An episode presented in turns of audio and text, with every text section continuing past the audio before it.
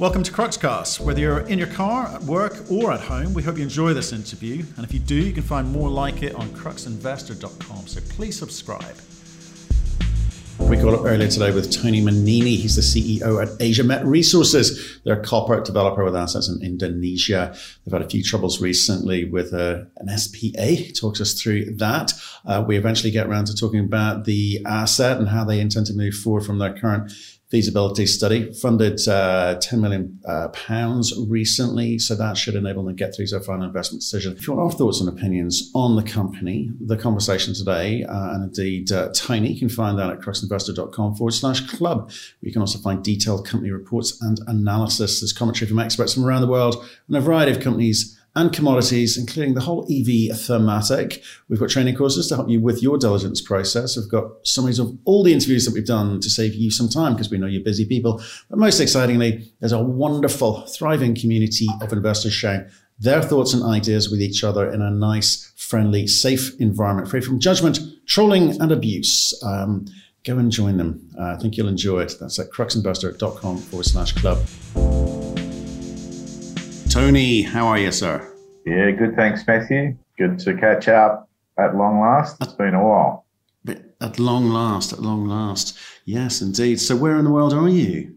Uh, in Melbourne, Australia, where my home. Um, been here for about 18 months now, not been able to move uh, like most people, but um, yeah, it's, uh, it's uh, you know, we're just uh, coming to the end of the week here and it's uh, reasonably nice weather as it usually is in Australia. Fantastic. Well, you you guys have been pretty good on our COVID front, so um, you know, you know, so I w- I wouldn't uh, complain too much because you guys have got a bit of freedom that we don't over here. But I'm, I'm intrigued by the weekend. Have you, have you, been given your never to do list by the wife? Well, you know, my wife's uh, actually away having a good time uh, in the warm, sunny Queensland this next few days. So, Dad's got home duties, and uh, home duties involve horses. So dad's busy on the weekend carting girls and horses around the countryside. So that's that's my weekend already accounted for. Tony, I, I know I, I, feel the pain. I, to, I, do have to do the same thing. I get given a list every Saturday morning and say, right, get on with it. I used to be in control of this family once upon a time. Once upon a time we we better stick to what something uh, we know we know something about, which is uh, mining. So look, um, appreciate we've not. Um, you know, dug into the, you've not been on the show before with regards to the AsiaMet Resources story. Keen to hear it. We've had a lot of requests to have you on. Um, but before we do, give me a one minute overview of the business for people who haven't heard it before, and then I'll pick it up from there with some questions. Okay. Yeah, no worries. So, AsiaMet's uh, an, a, uh, obviously an AIM listed um, Copper Explorer. Um, our two projects are in Indonesia. One of those projects has uh, had a feasibility study completed on it for a 25,000 tonne per annum uh, heap leach uh, copper uh, development. And the other is a large uh, porphyry copper project, large copper inventory, um, which is at concept stage, um, ready to, to take to the next step. So large industry, 3 million tonnes of contained copper in the ground, one project ready to, to go into development, and the other um, a big growth option. Um, thanks for that summary. Um, appreciate that. I bet you thought 2020 was a tough year, but 2021 out of the gate, Q1, uh, been worse for you, hasn't it? Yeah, look, it didn't start off uh, as we as we would have liked, uh, Matthew, with the the uh, deal with the Eternum falling over, um, you know, very early in the year. But look, the the flip side to that is that um, the copper price, you know, is circa four dollars a pound, and we haven't had that for you know five years. So the macro environment is very much uh, in our favour, and the tailwinds are behind us at a time uh, where we've had a bit of a hiccup. Uh, you have hiccups along the way with mining projects, but um, didn't start off well. But we're in good space now. Okay, so tell me why you say that because I, I need to understand what happened there. Were the lessons to be learned, or is it just a you know matter of course that's what happens in mining? That's the way people behave. So, what was the deal you were hoping to transact? I know there's an SPA. What happened? Yeah, so look, we um, it was always our intention to bring in a development partner um, post feasibility study to put the equity piece together to to fund the the, the development of the project. Um, We uh, did a deal with Eternum Energy, as you said, signed a binding SPA. Uh, that was essentially to vend our project into a listing on the Indonesian exchange. We were going to hold circa 22.5%, 23% of that uh, new listing, and they were going to pay us um, $50 million uh, of upfront payments um, and then uh, another payment at the time of the at the IPO, and then we would retain our interest. So I'd valued the entire deal at about 163 million dollars, circa. So that was that was um, you know what we'd put together. Uh, as you said, the deal fell over um, in uh, early in the year. Um, that was essentially we had a 10 million dollars of upfront uh, payments to be made. Those payments weren't made by Eternum. We we gave them some extensions. Uh, they still weren't forthcoming. They tried to retrade the deal on terms which were very unfavourable to the company and its shareholders, and so we subsequently were left with no option but to terminate that that that agreement. Right. So you gave you gave them extensions on these upfront payments. I think it was two and a half initially, and then up, you know up up to ten. What what, what yep. how unfavourable were the revised proposals from them? Uh, look, they, look, they were unfavourable, not not necessarily in terms of the quantums, but the way that it was structured. So, just to put a bit of colour around that, they essentially wanted to drip feed us in terms of our uh, working capital through to the point of the IPO, and then they would pay us at the point of the IPO. Obviously, by doing that, we would have handed, you know, uh, the the uh, financial keys of the company to over to them, and they would effectively have been in control of us. Um, and you know what was to stop them sort of saying at some point, well, you know, um, we're not going to fund you anymore, and you've got no money, and how about you know this deal? So at the end of the day, it was something which you know we just couldn't entertain. Um, uh, we're a public company, you know, we've got public company governance, and we couldn't let somebody else be dictating the, the finances of the company. Um, so, you know, we had no option. The board had no option but to, to terminate. So, how much diligence did you guys do beforehand? I mean, do you did you ask them to prove how much money they had available to them? Were they having to raise capital to pay you? I mean, who are they? Yeah, look, so um, let, let, let, me answer the second bit first. So they are a Singapore-based uh, oil, essentially an oil trading company um, who do a bit of coal trading as well. They were looking to, you know, the same as you know the thematic that we're hearing sort of almost every day, or we are hearing every day at the moment, the transition, you know, the energy transition. So they're oil traders, and they're saying, well, okay, let's pivot our business towards the energy transition, get involved in copper, copper trading, and hence, you know, securing supply to trade, you know, get involved directly in copper mining. So that was their motivation, and that's sort of who they were. Um, in terms of diligence, look, you know, we did all the diligence that that you would normally expect us to do as a public company entering into a deal like this. So, um, and I can go into a lot of detail around that. We had um, big four firms doing uh, diligence for us on various parts of the business. We um, obviously we we needed them to demonstrate that they had the financial capability to pay us and to not only pay us, um, uh, you know, the initial two and a half and seven and a half, but also, you know, the the the ability to actually um, get the valuations that were anticipated for the IPO pay us out of those proceeds and get the IPO away at those valuations. So, I mean, we did extensive diligence on all of that. Um, we even used, you know, some well-known third uh, third party, you know, to one of the top, probably top three globally, uh, who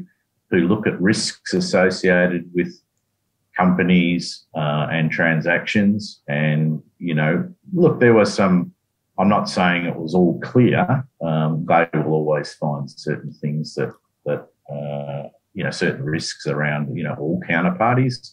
There were those, but look, we satisfied ourselves that you know they were a party that um, were bona fide and could deliver on what they said they could deliver on. So we had no reason to to expect uh, what ultimately. Why, why do you say that? Look, why do you say that, Tony? Like oil traders, I'll, I'll, be polite and say they're quite shrewd and canny. I've, I've, i used, I used to yeah. I used to deal with them. Um, this was quite a segue for them on two fronts. One, oil to copper, and two, you know, pu- public markets going and, and creating or trying to create some value around the asset in a publicly listed company. Were they equipped to do that?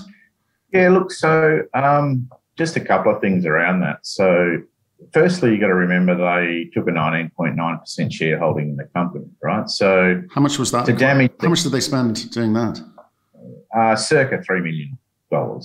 So, it was, it was 2.8 or something like that. So, so, and, you know, I mean, they, they, um, they had a fair bit to lose also by not following through on the deal. So that was sort of part of the, I guess, the backstop was to, you know, have them as a shareholder and have them as a supportive shareholder. And if they weren't to follow through, they would have damaged their own, the, the value of their own holding. So look, um, that was that piece. Um, in terms of, you know, they're being equipped, we had a, um, they they had a financial advisor. We had a financial advisor. Um, I've known the financial advisor for circa 20 plus years. So, um, you know, the bona fides of those guys being able to deliver, um, you know, came through a whole um, spectrum of different uh, avenues, uh, as I said. And it was people I've known a long time. It was big four people. It was well known um, people in the in the risk space. So, you know, yes, yes, you can say, well, our oil traders and oil traders, you know, always will recut deals and so on and so forth. Um, and you know that was my starting position too, right? Um, but you know, then you go and build structure around all that, which we did. Um, satisfied ourselves, and look, you know, we've got to be very frank and honest about it, Matthew. You know, we we're in an environment where, you know, you got the the um, the market's tanked. Uh, you know, the, everyone's running for the hills. The copper price is two dollars twenty. Um, we're a junior company in Indonesia. Um, you know, we did all the diligence we possibly could. Um, they were an option we thought uh, was a good option at the time. Uh, so. Uh, when you say that, was it an option of one or was it an option of many? Yeah, good question. So it was, it was it was one of a number of options pre the COVID meltdown. So in the COVID meltdown, um, we had we had a number of parties and we had some preferred parties. Um, Eternum, you know, we'd had engaged with. They probably weren't our preferred party, but our preferred party disappeared in the COVID meltdown. So, you know, we we essentially um, we did a deal with Eternum uh, at that time. Uh, it wasn't like a deal of last resort, but it wasn't our preferred deal. Right. Okay. So so let's let's talk about the market. Obviously, you're talking about 270 market when you began those discussions, and they've put th- you know just shy of three million bucks into this thing. So when you say you know it, it would be very damaging for them if they didn't do the deal, I mean you're at what 46 million pounds market cap. You know, 20 percent of that that's, that's you know way more than they paid. You know, they'll be fine. So it's not that damaging to them because what we're looking at the moment is a you know possible hostile takeover situation. That's what they're trying to engineer, isn't it? No, look, um, we should we should maybe cover that because um, when we terminated the agreement, um, that was an immediate reaction to us terminating the agreement, them putting forward that hostile. And I, I can tell you that it wasn't premeditated, and I've said this before.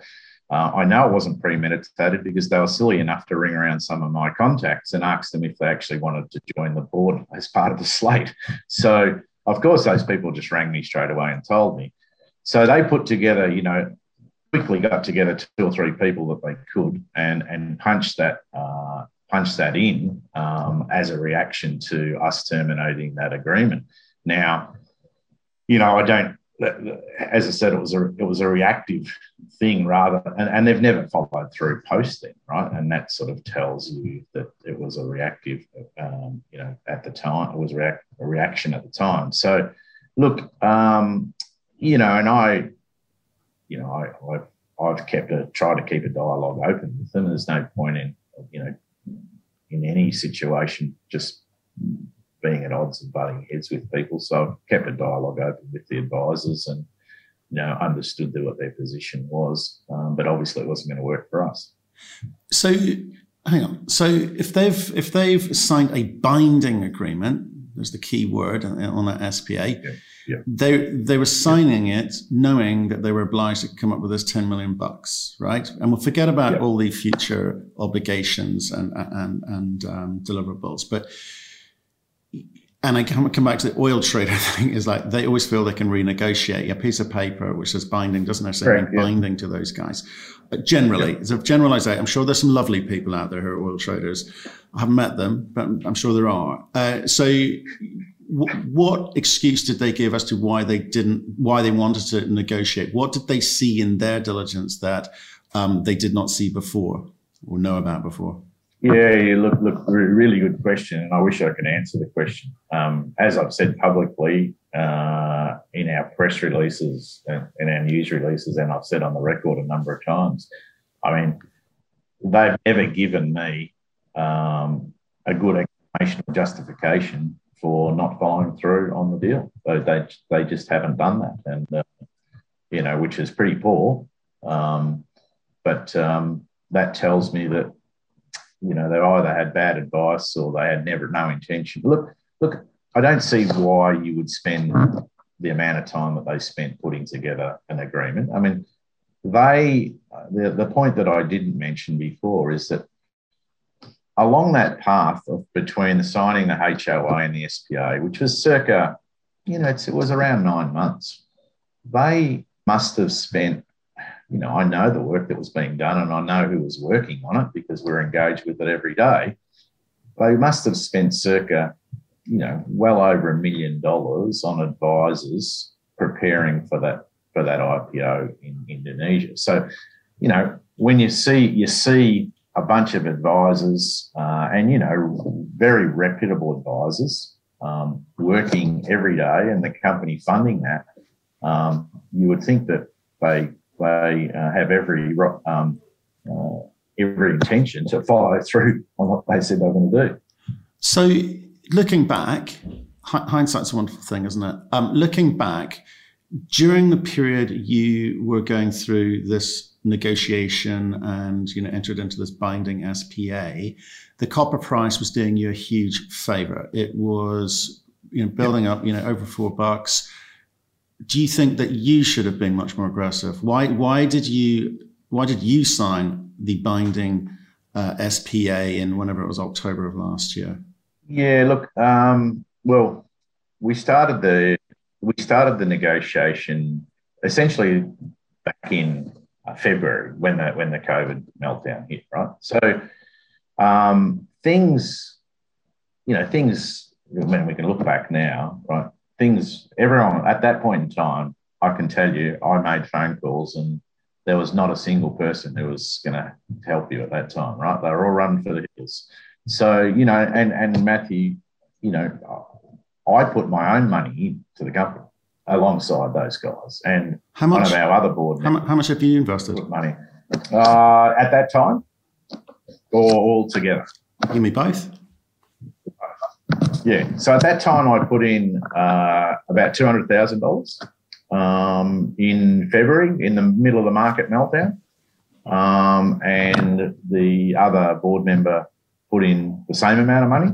Um, so we put about four hundred thousand in, uh, right in the middle of the right in the middle of the market falling, alongside Eternum, um, and so so that was that piece. Um, and then look, I circa I've I've put somewhere around two million dollars personally into the business over the last five years or so, four or five years, you know. Um, and and you know our other board members, one of our other board members, who's you know he's he's he's um uh, you know he's he's put substantially more uh, in as alongside me as well. So um look, going back to your question and just so the copper price gradually increased. It really, if you sort of think about it, the momentum really got going this year. Um, it's really in the first three months of this year where the momentum's really picked up. So we were pretty much we we felt the deal was a fair deal and valued you know our assets you know well. Um, and hence we were sort of prepared to follow through on it um, up to that point where um, you know they didn't follow through on their their part. So, so how much does it cost the company in uh, pounds, dollars, or, or, or, euros? However you're measuring it. Yeah, look, um, okay. There's there's a couple of pieces to that. I, I think um, the first thing is um, during that period we spent circa um, about two million two, two and maybe a bit over two million dollars. But look, that money, um, what I what I would say is that you know the main thing is it costs you time and effort, right? Because we did we did a lot of that work. I mean, we didn't go and hire expensive advisors and do all that. I mean, James Dio, our CFO, and myself did all the work did all the negotiations, did most of the drafting. James did most of the drafting agreements. We had our Indonesian legal counsel working on it. It didn't cost us a lot of money in terms of, you know, like um, the deal itself, but it's time, right? It's the time. Um, so, you know, we spent a lot of our time over a nine month period putting all that together. In the background, we were doing value enhancement work, which was um, metallurgical test work. Uh, Andrew Neil uh, was running that work, doing the study work.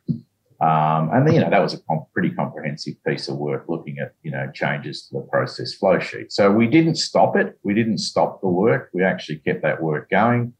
You know, when you've got three million dollars in the bank and you're coming out of a meltdown, um, you got to be pretty cautious with your money. So, you know, I think um, the, the key thing was really the, the, the time that we spent on it. Um, James and myself um, was really probably the, the opportunity lost. But, you know, Andrew kept all the technical work moving forward and, uh, you know, we minimised the costs. Okay, so let me just finish off on the Eternum because I, I want this from you, so definitive answer from you, which is you said there was no prior intent on their part. Do you genuinely believe that? in terms of the way they played this out? And yes, I do. I mean, I spoke to the principal very regularly right through that process.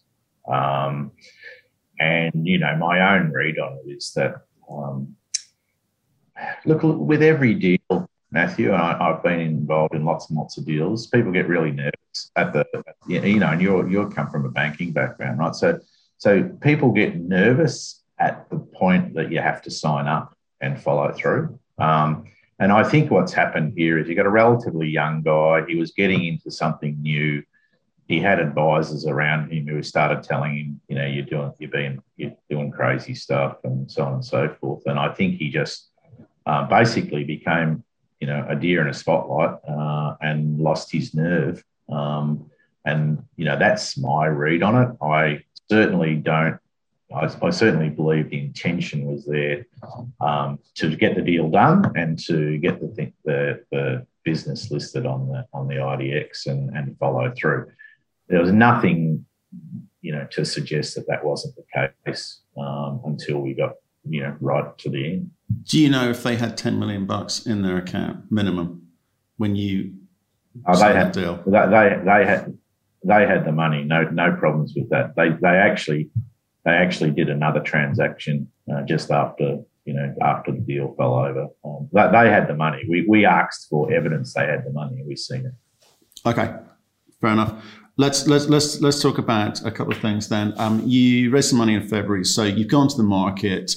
Um, they've listened to your story, they've believed you, and they've ponied up with ten million pounds. So that's um, some level of endorsement there. So where did you get the money, and what did you tell them? Yeah, so um, firstly, I should, say that um, we, uh, Optiva Securities led the raise, um, and Christian Dennis has been a great supporter of ours, you know, over the journey for the past five or six years. I think importantly, we have a long history with Christian. His clients made a lot of money uh, out of a previous business that uh, I was involved in building uh, which was Oxiana Limited. And so Christian Christian's basically, you know, been the lead supporter uh, over the past five or six years. So um, he's a he's a believer in the people and he's a believer in the in the story. Um, what changed, of course, we've already talked about the macro environment. So we've got $4 copper, the energy transition, and everyone all of a sudden, you know, these things that, you know, I've been sort of rabbiting on about for five years, uh, and no one wanted to listen, um, all of a sudden becoming reality. So, you know, we had, we had, sorry, I'm just, my light's going down here. Um, we had, uh, 20, you know, around about 20, what I would call sort of high net worth and institutional type meetings. And I can honestly tell you that's more than we've had with that type of investor combined for the last five years. So, um, yeah, the timing was good, the price was good, people were looking for exposure. Um, and, you know, we had a good story because our story is very clear. Um, we're in a bit of a unique situation in that we've actually got a project uh, in a copper bull market that's you know one one year away from actually being ready to build. And there's not too many junior companies that are in that situation, as well as having you know a large inventory of copper in the ground and sitting behind it. So it was that sort of thematic of um, you know having a project that was almost ready to go in this cycle um, you know, having a large inventory and then having a team of people that actually have a track record of being able to execute and, and build a project and operate a project. So I think those three things at the right time, um, you know, got some tailwinds behind the raise and enable us to get it done. Okay, so we should probably talk about the project. That'd be nice. so just get just because the highlights because you're feasibility, you've done a feasibility, you know. So give us some of the headline numbers that we should be uh, looking at. We get an idea of the scale of this because what I want to talk about is doing business in Indonesia. Yeah, yeah. Okay. A couple of things I just wanted to note. So it's 25,000 tons a year. Um, it's a leach, copper leach project. Um, we it, it has an NPV of at $3.25 copper and based on the feasibility in 2019, it's got 125 million NPV and a 19% IRR, uh, and it costs costs costs uh, C1 costs of $1.65 a pound and uh, about $1.76 a pound, I think, for for all-in sustaining costs. Um, capital about 230 million, um, which is pretty low, a very low capital intensity for for a 25,000 ton project. I think the important thing, uh, Matthew, is that we've we've been very capital constrained over the past five years. Well, we've talked about that sort of the macro environment. So, you know, every dollar we've had gone into um, the current uh, feasibility and the drill out um, of the projects. Um, just to give you an idea of some leverage, I mean, we've punched the numbers, you know, we've punched some proper prices into our feasibility study, just the parameters that we've got from 19. And, you know, at $3.75 copper, the NPV jumps to 220 million and a 26% IRR. And at $4, it's 280 million and a 30% IRR. So, you know, a lot of leverage there to, you know, to the increase in, copper price. Um, uh, we are, uh, we do have a lot of other opportunities because we've been constrained to actually add value. And there's some things that I, that we want to do to the project to make you know the debt financing side uh, a lot sort of um, uh, better than it probably is at the moment in terms of the debt capacity that we could raise. Like what? So um, two things really. So at the moment, the production profile ramps up to 25,000 tonnes in year two. It stays at 25,000 tonnes for four years and then it starts to drop away. Uh, that generates at $3.25 around 100 million of free cash flow a year what we want to do, what we need to do is fill up that back end because, you know, you've been a banker and, you know, bankers want to see tail, right? They want to see tail on a project, want to make sure they're going to get their money back. So, what we need to do is maintain that production at 25,000 tonnes right out for an eight year life um, and, you know, potentially 10 year life. So, how, how are we going to do that? Um, how are we going to do that? We're going to do that two ways. One is um, we uh, are making some changes to the process flow sheet, which will recover about 70% more copper. So we get a lot more copper units for the amount of, you know, it's a 40% increase. So we get a lot more copper units um, for the, the same amount of dirt processed. And then we've got uh, some drilling to do on our near mine targets. So between those two things, we should be able to clearly demonstrate to the financiers that we've got, you know, an eight to 10 year life at the full 25,000 tonnes and a full, you know, 100 million plus free cash flow a year, which is a readily financeable project and should be able to get us, you know, circa, you know, you know, up to probably 60% debt finance. So um, there's a lot of advantages in doing the work that we're, we're currently doing to improve the, the project economics. Right. So, so 60 40 split. Is that, is that because it's a re- relatively small project in the scheme of, you know, copper projects? Or is it the Indonesia factor or just what you think you can get based on what you know today? Because you're talking about being a year away from final investment decision. So what have you got to do between now and then to maybe improve that ratio? Because you know that's a big chunk of equity, a big chunk of dilution. Yeah, yeah, yeah. It, it, it, it is a large chunk of equity. So, um, and you know, we can talk about the, the equity piece separately. But from the from the debt piece, uh, all of those things that I just said, you know, are going to have a material impact on the way you know the, the debt financiers look at this project. So if you've got a long tail and you've got good strong cash flows, then you know you've got the opportunity to um, you know get a better deal in terms of you know the debt equity ratio. So um, you know that's why this it's so important to actually get this piece of work done. Um, you know, I mean, the, in the the current economics, as I've just outlined, you know, they, they're pretty robust, 125 million and 19% IRR. But at those rates, you're probably 50 50 debt equity. Um, and I think, you know, that's where uh, investors maybe don't fully understand the impacts of, you know, doing the work that we're doing now, where actually it will drive that you have to ultimately, um, you know, come up with less equity relative to, to the debt. Uh, so, um, important important work that, that, that that's underway, and um, you know we're, we've we've we've got that sort of started. Okay, so um, equity debt, quite conventional. What are what other things are you looking at? This is a really positive EV environment, nickel projects, lithium projects, copper seems to be getting funded in all sorts of funky ways. So, what else are you exploring, or will you explore? Yeah, look, uh, yeah, um, you, you, touched on Indonesia. So, you know, we're 100% of this project at the moment. Um, Indonesia it, it, was always, as I said, it's always been our intention when we got to the feasibility study to introduce a partner. And, you know, we would like, like to, you know, we are, well, when I say we, we, we're, we're talking to, you know, a number of groups, and we've spoken to a number of groups previously, um, you know, to come in as a development partner in the project, which would solve for the equity piece.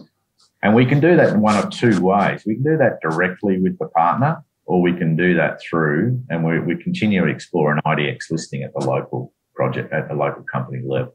So that would gives you two things. It's, it solves for a large piece of the equity, and it also gives you the Indonesian ownership that you need to satisfy uh, the requirements. So um, there's those two things, and then you know there's um, you know there's equipment leasing, there's equipment finance, there's um, you know off takes.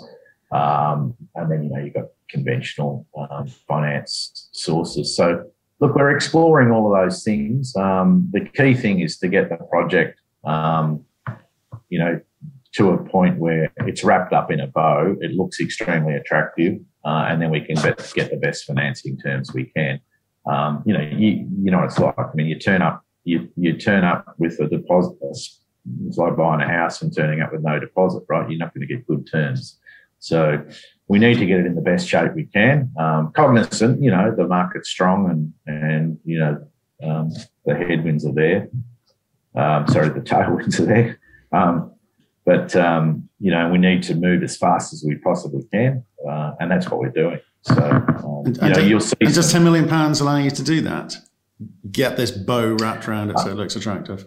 Yeah, yeah, that, and that's why that's why we took the extra money uh, when it was available, um, because it actually gets us to the point where we should be uh, have project financing in place and being construction ready. So, if we had a, we originally went out for um, circa five, um, that wouldn't have got us all the way through. uh, by taking the 10, it will get us all the way through to that sort of key decision point. So, um, and you know, it's like everything, Matthew, when you've actually got, you know, 10 million pounds in the bank, um, you cannot talk to people from a position of strength rather than a position of weakness. And it's, it just makes such a big difference. Okay. And so just remind me, what are those things that you're going to deliver? Because I think Indonesia, when we've done business there and tried to do business there, permits, licenses, local in- interested parties, you know, these are these are big bumps along the road. I mean, where are you with everything locally? Yeah, so look, look, we've we've made, you know, we're in good shape. Is is the answer? Um, so look, I mean, there's a number of parts to it, as you said. So um, number one is, you know, what's your relationships like with the government and the government's multiple levels. So we've got very strong relationships uh, you know, from the district level through the provincial level and at the central government level. And, you know, everyone will say that, they always say that, but we, you know, one of the things about Indonesia and, you know, most Asian countries is it's about your credibility. And we've been operating there for a long time. People know us well. We work with Indonesian companies uh, you know, at various times uh, on other projects. So, uh, you know, we know all the key players. The government, you know, we've got credibility with the with the the, the government.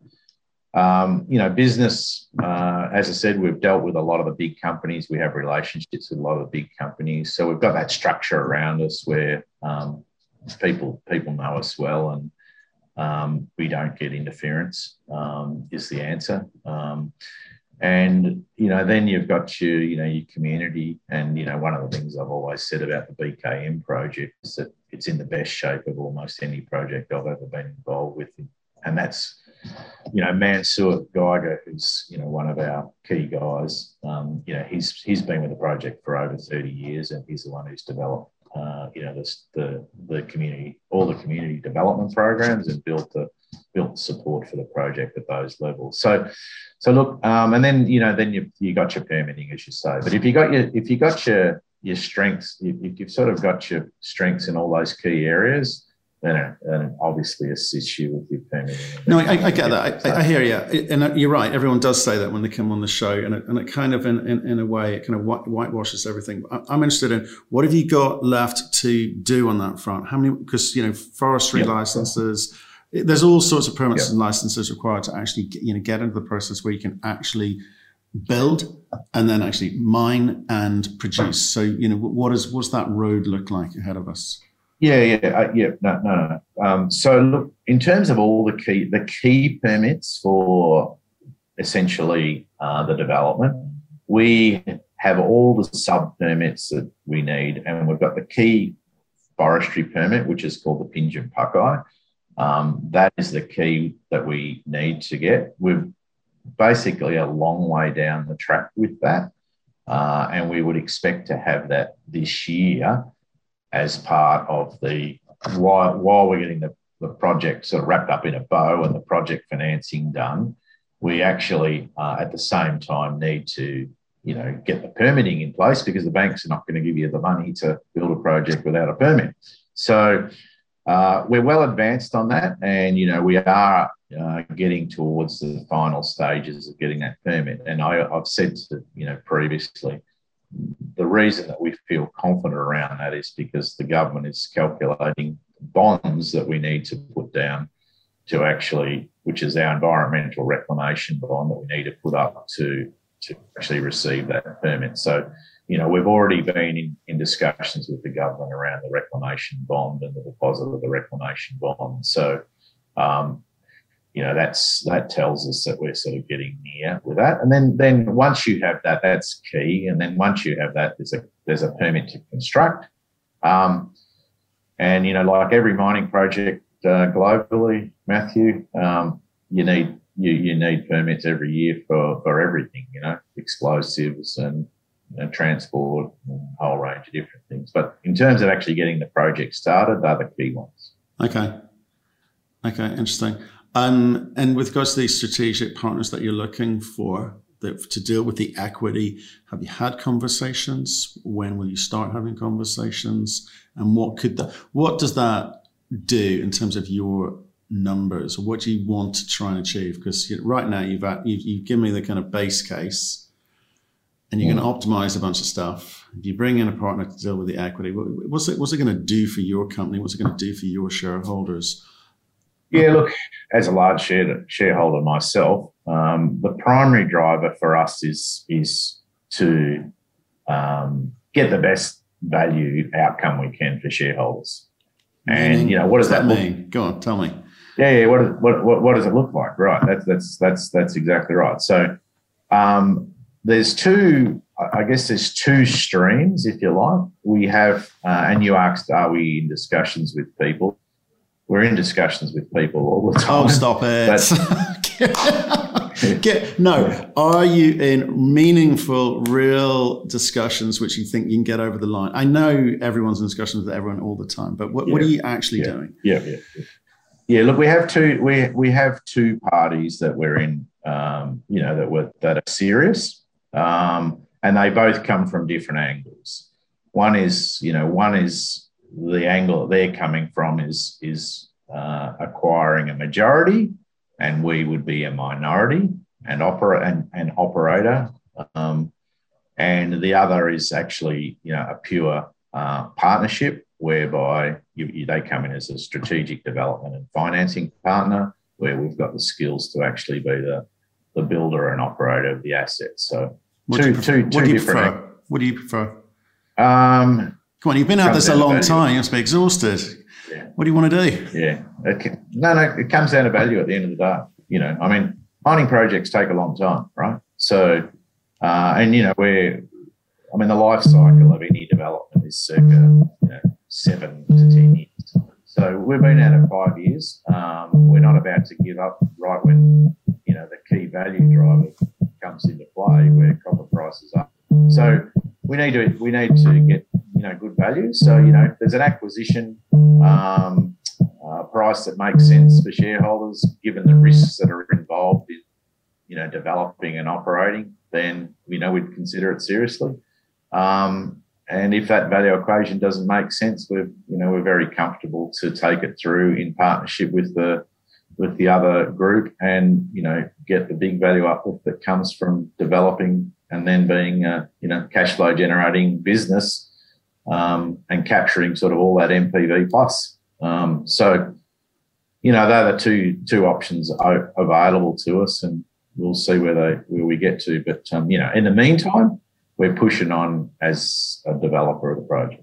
I think one of them was trying to call you when you were answering that question. we heard the phone going. They're, they're, they're, they're always trying to call me.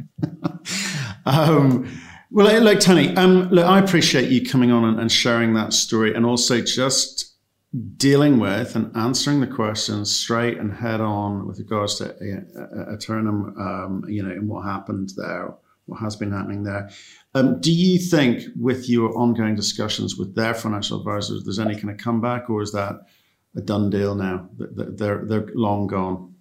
Uh, look, based on all the information that we've got now, um, you know, I think Eternum's uh, they're done, and uh, they, you know, they're still a 15% shareholder, we've got to remember. Um, but one of the things that we're, you know, working on with the people that are interested in, uh, you know, that we're discuss talking with is actually, you know, what happens with that block of shares. So we've actually had, in fact, it was quite interesting when we when we did the capital raising, a number of the parties that were that came into that capital raising also um, expressed an interest in the block trade if that if those if if that um, block became available or part of that block trade if it became available. So I think we're we'll be in a good position to to um, place that block, um, and you know we it, will be it'll form part of the part of the the um, the, the, the solution in terms of the, the partnering. Um, okay, so, well that's good because I was going to ask you about that potential overhang. But you think that, that you, relationships are yeah. good enough with Eternum to do a, a, block transfer or block purchase um, with your new shareholders, or um, or similar? Yes, yeah. Look, we've, okay. we've, already had those. We've already had that discussion, and uh, you know, a, a, a, block a block trade at the appropriate time um, with the appropriate party uh, would make sense for everybody. So that's what we're working to. Okay, great.